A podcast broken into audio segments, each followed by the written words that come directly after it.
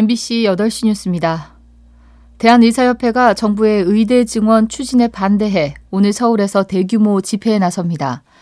대한의사협회 비상대책위는 오늘 낮 2시부터 여의도공원 옆 여의대로 인근에서 의대 증원과 필수 의료 패키지 저지를 위한 전국의사 총궐기 대회를 개최한다고 밝혔습니다.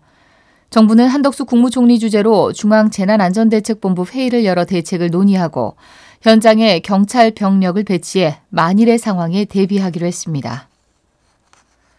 더불어민주당이 주도하는 야권의 비례대표 위성정당 가칭 더불어민주연합이 오늘 중앙당 창당 대회를 열고 공식 출범합니다.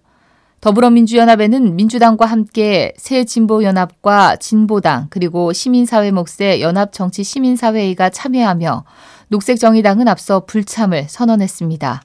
조국 전 법무장관이 추진하는 조국 혁신당도 오늘 오후 창당 대회를 열고 4월 총선 준비에 본격 들어갈 예정입니다.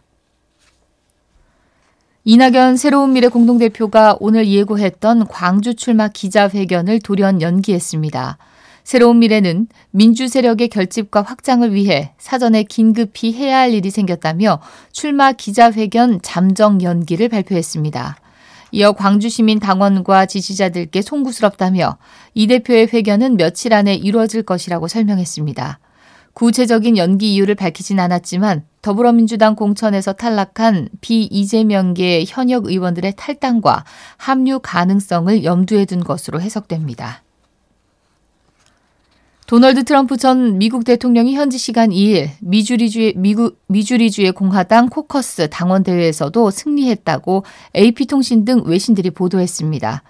현지 시간 오후 2시 기준 26.7%가 개표가 진행된 가운데 트럼프 전 대통령은 100% 지지를 얻어 전체 54명 대의원 가운데 36명을 확보했습니다. 니키 헤일리 전 유엔 대사는 아직 단 한 표도 확보하지 못했습니다. 워싱턴 포스트는 트럼프 전 대통령이 지금까지 모든 공화당 경선에서 승리를 거뒀으며 3월 중순엔 후보 자리를 확정 지을 것으로 보인다고 전했습니다. 잉글랜드 토트넘의 손흥민 선수가 크리스탈 팰리스와의 홈 경기에서 리그 13호 골을 터뜨렸습니다.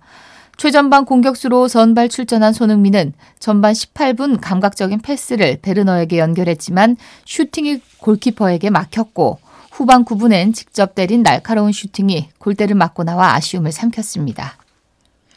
일요일인 오늘은 낮까지 중부 내륙과 전라권, 제주도 지역에 비나 눈이 내리다가 차차 맑아지겠습니다. 예상 적설량은 강원도와 충청, 경북 지역에 최대 3cm, 전라권과 제주도는 1cm 안팎으로 오늘 낮에 대부분 그치겠습니다. 양승은입니다. MBC 8시 뉴스를 마칩니다.